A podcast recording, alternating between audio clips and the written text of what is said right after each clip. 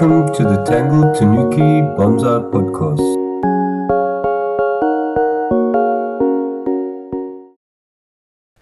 Welcome back to the Tangled Tanuki Bonsai Podcast. Today I'm happy to get on our first potter, Anthony Jenkins uh, from uh, Jenkins Family Pottery. How are you doing, Anthony? Doing fantastic. Thanks for having me. Yeah, it's great. Great to have you on. End of a busy week. yes, it is, and I'm very excited to sit down, relax, and have a cool conversation with you. Yeah, we were just having a little bit of a pre-chat, and there was some some great information. So I hope that we can carry that on. You seem to be a a bucket full of knowledge that uh, I just have to poke holes into, and we'll we'll get some good streams going. well, I'm glad I have you to poke and prod because uh, I can get uh, a little bit of a speaking block unless I'm asked questions. So it'll be fun yeah. working together on this. We'll keep we'll keep it going. We'll keep it going. You know, I like to look at history. Um, I like to look at the things that are you know considered very traditional, just because I think it's it's kind of nice to be able to tie back to roots.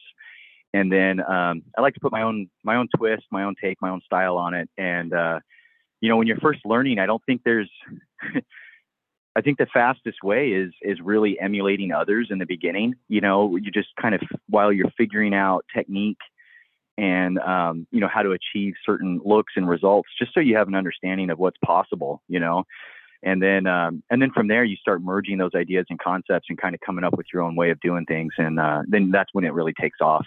So yeah, I, I just you know I'm constantly looking at other artists. Um, old works, new works, um, all, across the globe. I don't like to get locked into any particular culture. I just kind of like to, you know, just see what I think is beautiful out there, and then do my best to do it some justice. yeah, no, you're making some great uh, some great pottery. So I'm passionate on this topic. I can uh, time will slip. You might have to catch me. yeah, I've, I've, I've found with bonsai people, as soon as you start pointing them in the right direction, they they tend to they tend to have a lot to say, which is great. It's and the people are really I've friendly and open. Yeah. Yeah, it's a fantastic community. That's um, one of the reasons why I, um, you know, I love ceramics in general. Um, I've loved bonsai since I was a kid, but um, I never really got super into it. I gave it a go a couple times, and then you know, life would move me and things would change, and I have to give it up for a while. And this last time when I got into ceramics, um, I thought, yeah, I'm going to try bonsai pots, and uh, was so welcomed by the community that you know it, it really helped drive the passion and kind of motivate me. That is, eh? I mean, the the I think the ceramics also I found is a very open community. There's not maybe maybe there are people that sort of hold their secrets, and but I found like a lot of people that I've reached out to are very very open and very helpful. I mean, even guys that are like the the big guys in the in in the business, I would say, or I've emailed them or sent them a message on Instagram, and they'll like shoot a message back. Yeah, try this, try that. So it's very it's a very cool community, I have to say. I, I can't agree more. I, have had the exact same experience, and I actually find it kind of weird when someone's super protective of their their way of doing things. You know, it's it's a little odd to me. Um, it's cool, like when everyone's open. You know, everyone grows together. Yeah, it just pushes you to make better work, eh? Yeah, for sure. You know, and like I don't know how how everyone else is, but I feel like I learn more when I'm teaching, anyways. You know, like if I um I think I have a concept, I I, I realize I don't really know it until I've taught it, and once I've taught it, then I then I know I got it. You know. You're learning double basically, hey, when you te- when you're teaching. Yeah, you're filling in those gaps. You know, it's funny. It's like you write a paper and then you edit your own paperwork and it's easy to uh, to miss things. So then you verbalize your thoughts out loud you know to somebody else and and talking them through your your methodology and mindset and and you start to realize that you had some gaps you know and you don't you don't really realize it until you're trying to explain it to someone else and then you're like oh man i got to think about that different you know? And then bam you learn something. So I, I love teaching. It's cool do you teach? Do you teach at all, or you sort of at the moment just that you've got enough on your plate? I teach informally. Um, a lot of um, other artists have reached out to me since I started, asking me how I do this or that. Um, and I also do a lot of uh, live throws for customers that order custom orders. So you know maybe they call up and you know they they have an idea in their head, but they they, they can't quite convey it, or maybe they can't quite polish it off. You know, they, they just know they want something with this kind of vibe that goes well with this kind of tree. And then they're, maybe they're interested in, in, starting pottery themselves. And so I'll um, I'll do a live throwing session with them. We'll build out their pot. They can help influence the design as it goes. And then um, that that started kind of like this teaching culture thing I have going now. I wasn't planning on it, but um, I'm probably going to try to incorporate that pretty heavily. Um, I want to get uh, a little bit farther along in standing up. I'm trying to build a, uh, a much larger pottery um, with a, a, very large wood fired kiln on some decent acreage of land. I want to get that really nailed in and accomplished, and then I'll probably start holding um, kind of like pottery boot camps for um, bonsai artists that are interested in getting into pottery and things of that nature. So I'm working in that direction, but now I just do it informally. Are you using an electric kiln at the moment? Yeah, I use an electric kiln, and sometimes when I want to get, um, you know, those those same types of effects. For, fortunately, I have a chemistry background, so I can sometimes simulate that, um, just with the, you know, with the, the glaze application and the glaze chemistry, um, or you know, maybe it's oxides or whatever. But you can also cheat that slightly um, by using things like a sagger, um, where you create a reduction environment inside inside an oxidizing electric kiln. So you can you can get similar results even though you're using an electric kiln. So uh, sometimes I'll, I'll take that approach.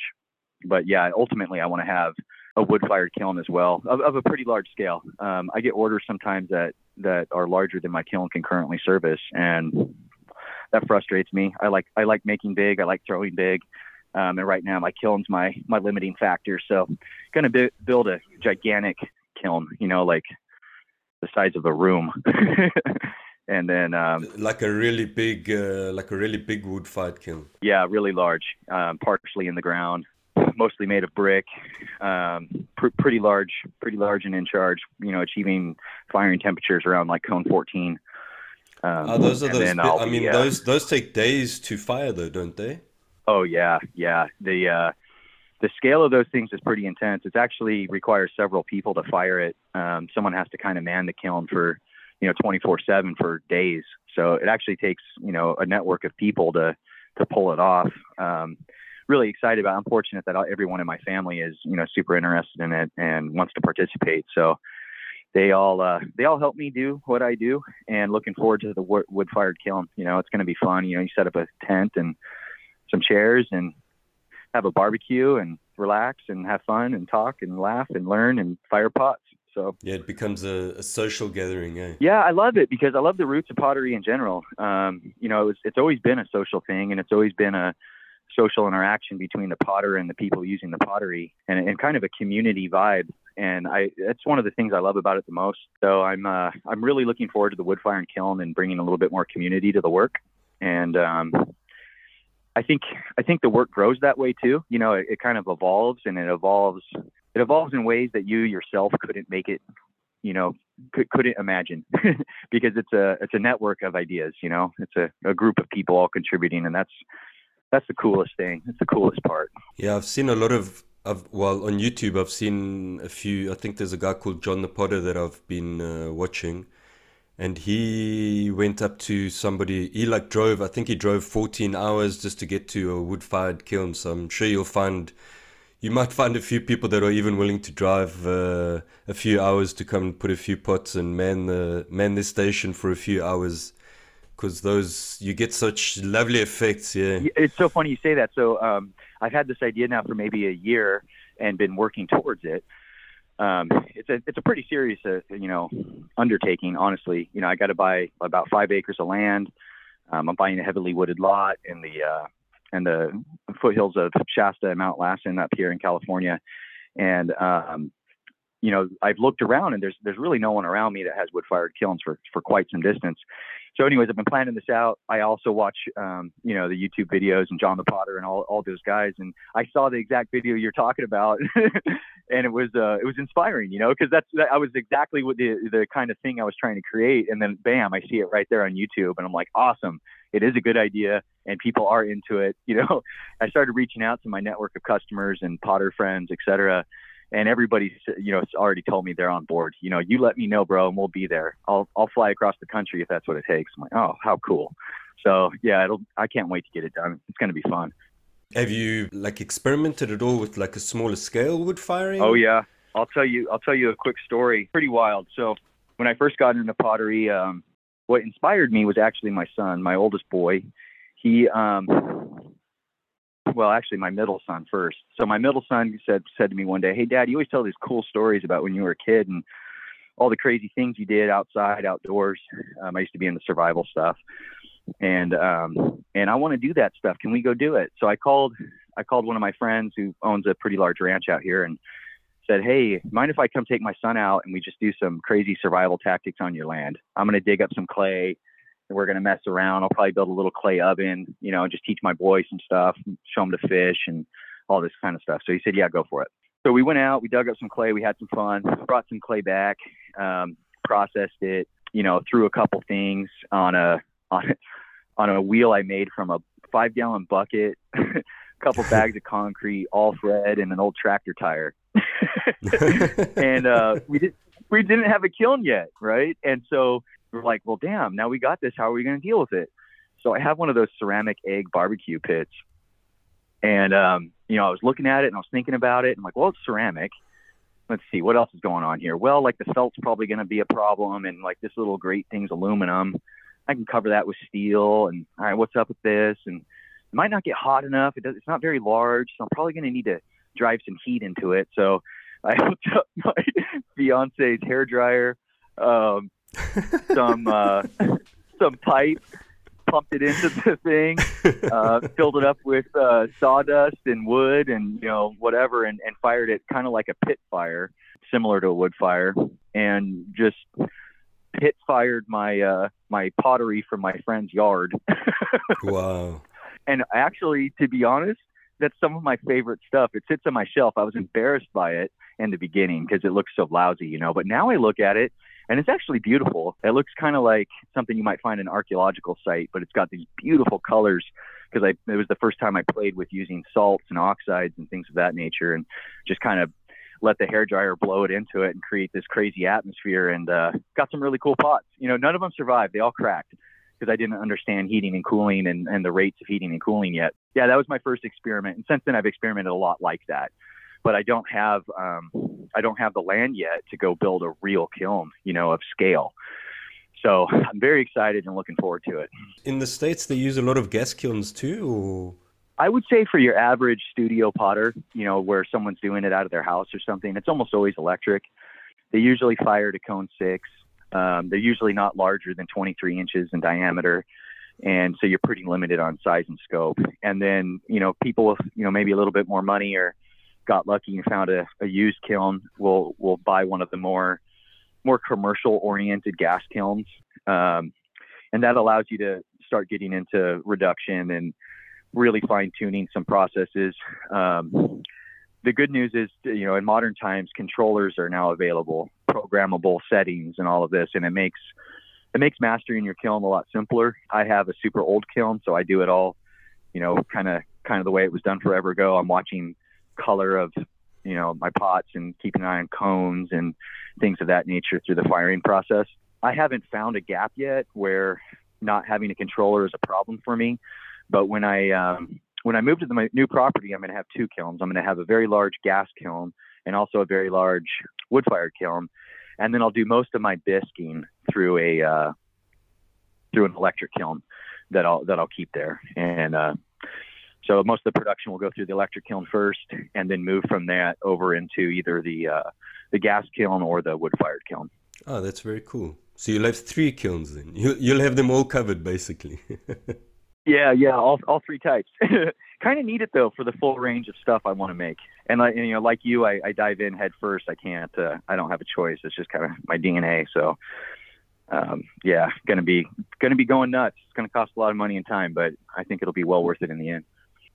Yeah, I think it's also once you get into something and you start taking it seriously, there's it's oftentimes it's just better to go and do it properly instead of half-assing it and then you're to first of all time is one of the most important things and you're to be wasting a lot of that by half-assing it and trying to get things sort of done in a inappropriate way or you sort of duct taping something on here, and then in the end it just doesn't work out. So I've found that it's best to rather either wait a little bit if it's a money issue and save a little bit and then just go and get the proper thing, um, or really just get get the best quality or the best the best equipment that you can.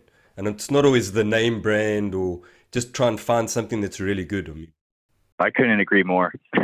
I really, I mean, I, absolutely, it's totally my mantra. You know, if you're going to do it, just do it right because if you don't, you're going to pay for it with time, and you'll never get that time back. in pottery, I, I would say that's that's definitely true. The other thing with pottery is you can't be afraid to dive in head first because it's the only way to learn. Um, you know, there's some I think there's some things in life that you can um, you can read a book about and um, maybe go to school about and you know, and get a, get a large way there just by doing that. But something like pottery, it's um, you got to immerse yourself, and you can't um, you can't be afraid to dive into something new, you know, or you'll just get stuck and you'll never grow.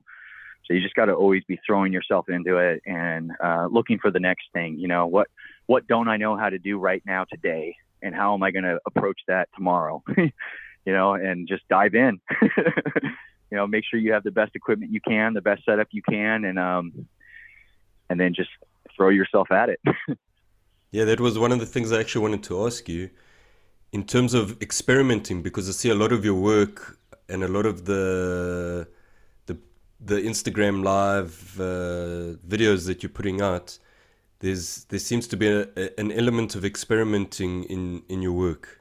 As somebody that's trying to learn pottery myself, I sometimes get to that point where it's you don't know what you don't know, and I've been looking at legs, how to make this leg, how, and I just can't wrap my mind around it. And I'd like to maybe like pick your brain a little bit. That's that's such a good question. Um, kind of a long answer, but it's probably I think it might be worth it. I think you're touching on a really important topic. So when you're first when you're first approaching, I think I think it's true for anything that you're trying to master. My approach to to mastering something, regardless of what it is, is to first identify the fundamentals.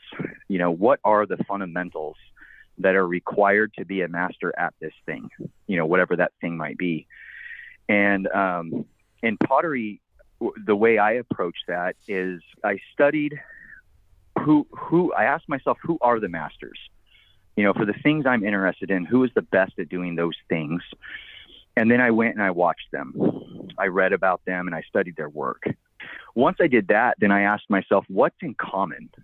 You know everyone has their own approach um, but what are the what is the the things that are consistent amongst all of these masters? You know all of them have their own you know maybe finesse or, or angle on something but there's there's probably common ground that they're all doing and whatever those common ground points are those are clearly fundamentals that i must master myself. So i watched people like um, there's a gentleman on youtube that i definitely recommend uh, florian gadsby um, he's really great. Um, I always I always mispronounce his name. H N Chuan Lin, I think is his name. He's a potter in San Francisco, and he's uh, he's fantastic. And he's posted over five six hundred videos online, kind of like two little short tutorials. You know, and I watch lots of people like this, and um, they're masters of their craft, and they all have a couple things that they do, and a couple things they talk about. So when I first learned, I practiced nothing but that. So the first thing is how do you wedge clay? it sounds simple, but it became very apparent to me that that all the people that are masters have mastered the consistency of their clay. They ha- they have a starting point they know they start from, and it's always the same. Um, so you're eliminating some variables there. Um, so I just spent. It sounds crazy, but I spent three weeks uh, doing nothing, but every single day, wake up to go to bed, wedging clay until I had it down, you know, until I was sure I, you know, I had, I could consistently deliver the same clay body every time. And then it was centering, you know, how do you center clay on a wheel? How do you do that? And do it consistently. And, you know, what's the goal? What's the outcome? What are you actually trying to produce? And, you know, you find that it's, uh, it's not just about getting the clay perfectly center, but it's about, um, making it completely homogeneous. It's an extension of wedging. You know, so you're really working the clay and getting getting a feel for it. Um, you know, and then from there, it's showing it's throwing your initial form. And in most cases in pottery, that initial form is a cylinder of some some some fashion. So I, I spent a month doing nothing but throwing cylinders all day, every day, until it collapsed. I threw the tallest, thinnest cylinder I could until it collapsed over and over, and then the widest, thickest cylinder I could until you know that failed, and um, you know over and over to really start to understand what the clay can and can't do, um, and how to make it do those things. Um, so, you know, th- that's the approach I take in general. When it comes to feet, to answer your specific question, that's something I struggled with too, quite a bit, honestly. I think people approach feet differently.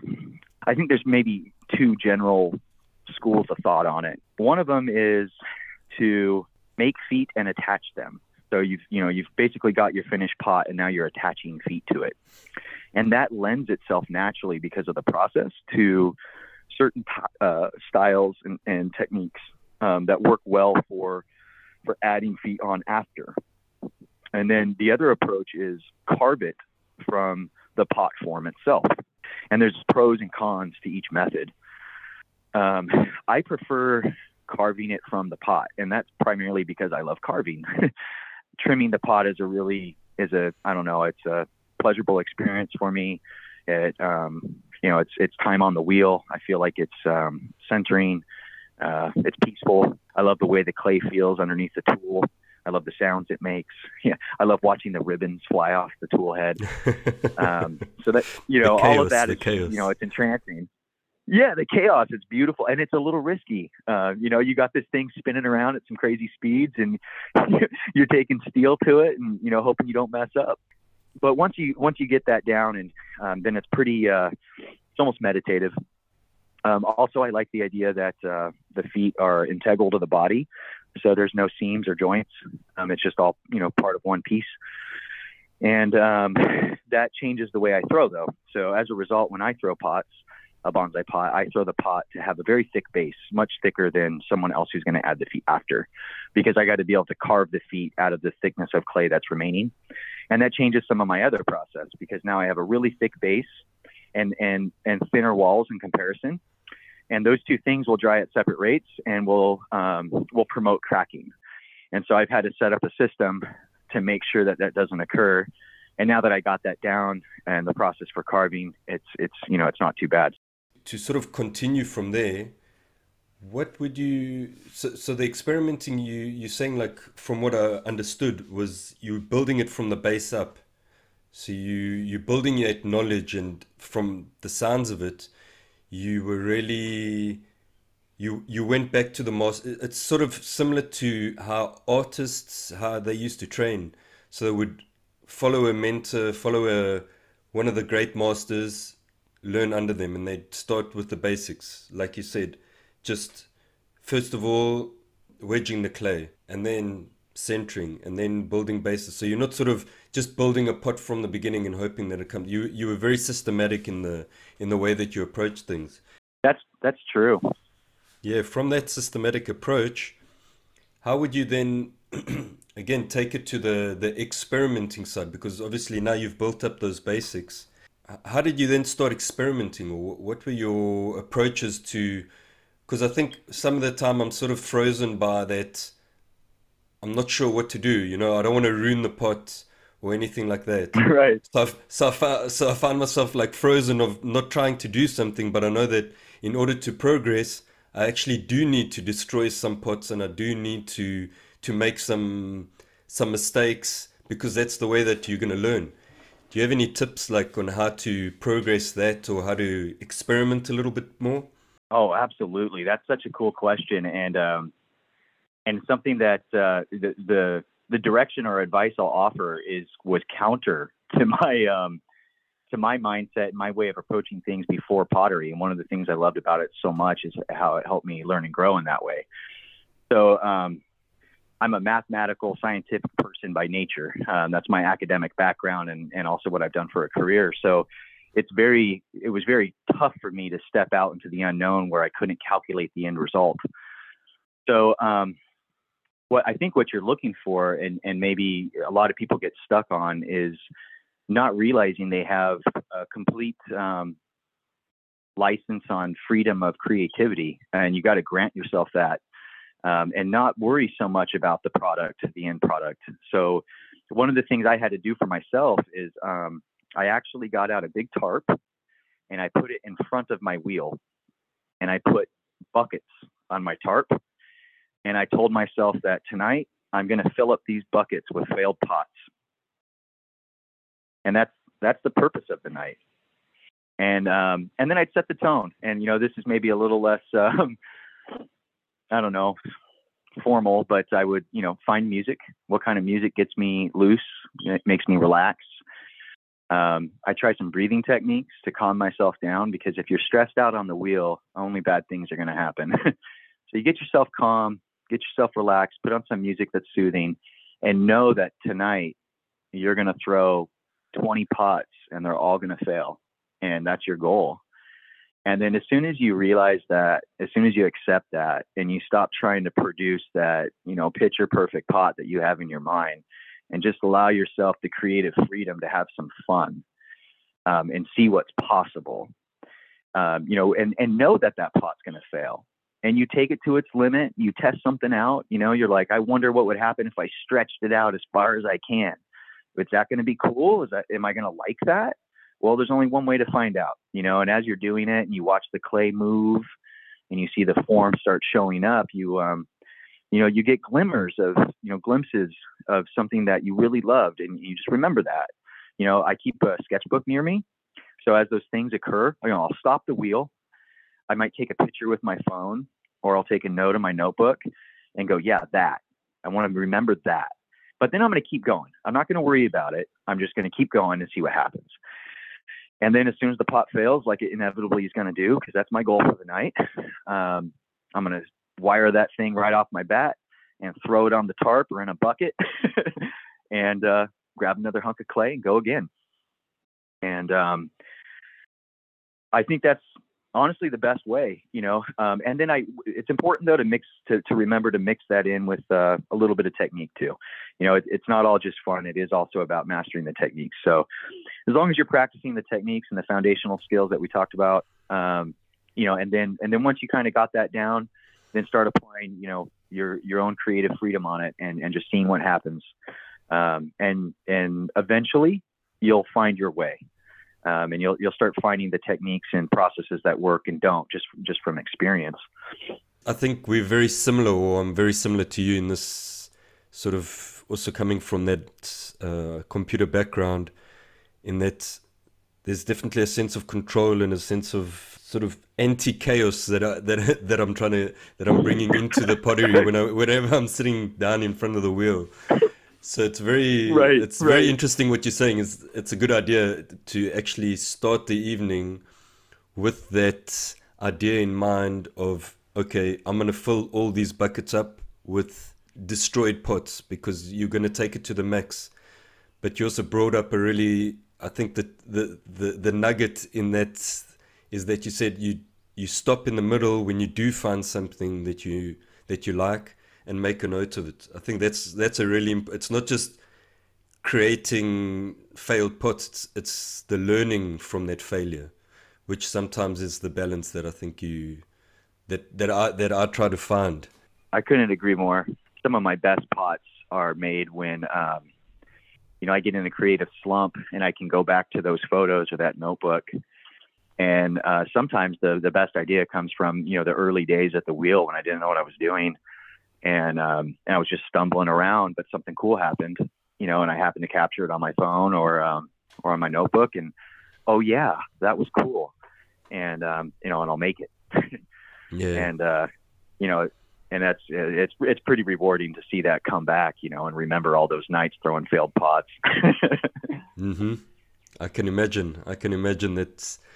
It's it's also just fun in this in the start because you don't know you sort of you don't know what you don't know, and on the other hand, it, there's an excitement of you don't you don't really know what's gonna what you're gonna learn in that evening. So it's a great way of of approaching things. I agree. I agree. I also mix creativity with with structure. You know, that's that's probably if you if someone was to study my work and look at my pots, they'd find that there's some chaos involved. There's usually cracks and things happening to the clay, um, but that it's also usually in a precise form or has um, clean trim lines or elegant feet or a polished rim or something else that brings back you know the the practice and experience and technique um, and it's not just a mistake on the wheel.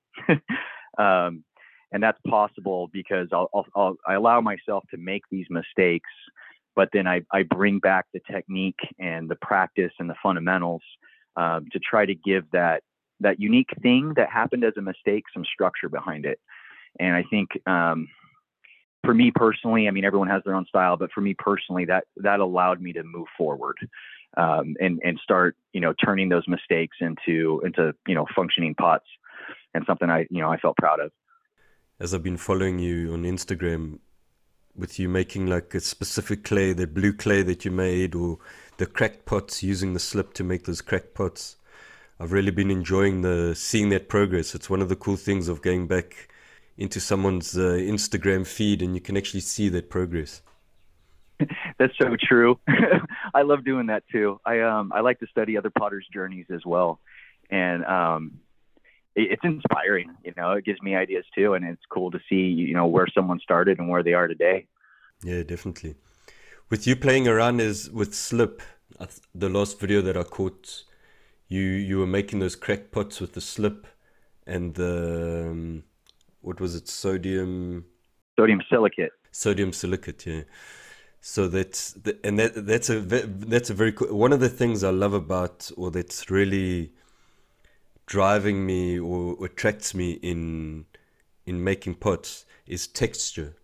There's me too. there are those pots that have that sort of glossy, beautiful, shiny look, but what really attracts me are those natural texture based pots that sort of that have those imperfections. They look more natural. They just seem to they seem to fit better with the tree because again bonsai is that uh, from what i understand it's a tree in a pot. There's there's two things. You have the tree and you have the pot. And sometimes i think people just focus so much on the tree and not not that much on the pot. But looking at the pots i really like that natural look. And i think you you sort of seem to be leaning also that way towards a more textured pot. I haven't i haven't really seen anything smooth and shiny uh, except for your your ceramic works that you made uh, from porcelain. You are absolutely right. Um, I believe in the same kind of approach, I think, as you do. I like the idea of, I, I think of the pot as a picture frame for the tree, and and, and in the context in which the the the frame and the and the tree are going to exist, you know. And I like the idea of the pot reconnecting the tree to the earth and I feel like when you glaze a pot, now I'm not saying that that doesn't have its own beauty and its own place, but most of the time when I'm doing a custom order and I'm trying to match a pot to a tree, I'm I'm thinking about how to reconnect the tree to the earth, and it feels more natural if it's you know if it's a raw clay or when I in the case of slips, it still is a is a raw clay. It's just you know colored. Or maybe I use an oxide wash and it's got a little bit of luster, but it doesn't have that glass coating, which to me makes it start to feel artificial um, and less connected to the earth. So that is definitely my philosophy and uh, my style. And um, you know, I love glazing as well, but I reach back on that tool less and less often as I go farther and farther into uh, into bonsai. When I use the glaze, I found that glaze is it's not just an additive to the to the pot. If you don't have that structure and you don't have the the skeleton for that glaze to sit on the pot, you you just you you're going to be fighting against uh, trying to create something that's aesthetically beautiful or that makes sense to me. I've I found that I've really glaze is a whole world in itself. Once you go into that whole world of of making the glazes, the crystalline glazes or running glazes, and I think currently what I'm looking at is working on getting the pot down because once the pot is once you have that skeleton just draping that that glaze over it will just it'll you're not you're not fighting the current. You're not sort of trying to swim upstream. Couldn't agree more. Um, i think it's really important to start with the form um, absolutely. And the other thing is, you know, glaze will bury a lot of um, a lot of the surface. In fact, you could have, you know, in some cases, fairly significant um, surface defects, and a glaze, especially, uh, you know, a flowing glaze, heavy flowing glaze, we'll bury that. Um, when you leave your clay raw naked, you know, its uh, its body's really got to be in shape. There's no clothes to cover up the beer belly. you know, you got to um, you got to nail it. It's got to be just right. And um, I think that's a good challenge, especially for new potters. You know, to really focus on the form, the quality of their surface finish, surface finish, and texture. Um, you know, and once you have that dialed, then adding glaze on later is just one more step. You know, but you got everything else down already. So now you just got to learn the glaze piece. so, coming to the end of the podcast, uh, just want to find out if there's anything maybe that you'd like to share with us, like promote maybe. I know that you make custom pots. If people want to reach out, how can they get a hold of you? Yeah. Um, so, thank you for that. Um, yeah, so I have a, a website, uh, jenkinsfamilypottery.com, and uh, you can also find me on Instagram, uh, Jenkins Family Pottery probably my uh, my favorite part of what I do and, and what I think I can provide people the most value with is is my live sessions and custom orders. I, I love I love that experience working with the customer. Um, I think the pot always comes out um, with a little bit more of their um, their finesse and touch, and you know helps connect this tree they've spent so much time on with the pot that they're purchasing, so they can feel like they have an intimate uh, involvement in both pieces and usually the the final picture is a lot better when um, when they could be involved in both parts. So yeah, I think uh, custom orders and um, live sessions. I'm also thinking about doing a weekly live session. I might do two of them, um, depending on on how much time I can scrape up and the level of interest. The live sessions are going to start up. Let's see, two weeks from today, and I'm going to be uh, starting and opening with um, something fun um, that I'm very good at, just to help showcase what I can actually accomplish. And then I'm going to go into something entirely experimental, which is kind of my style, anyways, and my own natural process in my studio. So um, I'll start with, you know, throwing a typical thing I'm good at. People can watch and see how I do that. And then I'm going to do something very crazy and experimental, almost trick like, and uh, just have some fun and watch the failures happen and then uh, the the last pot I'll throw will be a, a request from the audience, and uh, you know I'll do my best to make what they're after. So I'm going to be trying to do those about once a week, maybe twice a week if there's uh, there's enough attention for it. Yeah, you very. I really like the way that you. I don't. I don't think it's custom pots in, in, in the sense of what you're doing. It's more that it's a collaboration. You seem to you seem to want to collaborate and really share in the process, and not sort of give me the order and and then I'll I'll just send you the pot. You sort of you you really seem to to want the customer to be involved in the process. I mean that live session is is definitely a it's it's great. Thank you. Yeah, I think um, it really helps make the pot fit the person and the tree, which is your goal. And you can't do that unless you know the person. And can't think of a better way than getting on a live session and, and, working on something together. Well, I'll get the, I'll definitely post those links in the show notes. I'll, I'll get them from you. And people definitely, I'd suggest following you on Instagram because it's, there's just a wealth of, of goodness coming out of uh, that feed of yours. And uh, hopefully we'll talk again in the future, Anthony. Thank you very much. Wonderful. Thank you so much for your time. I appreciate it. Thanks.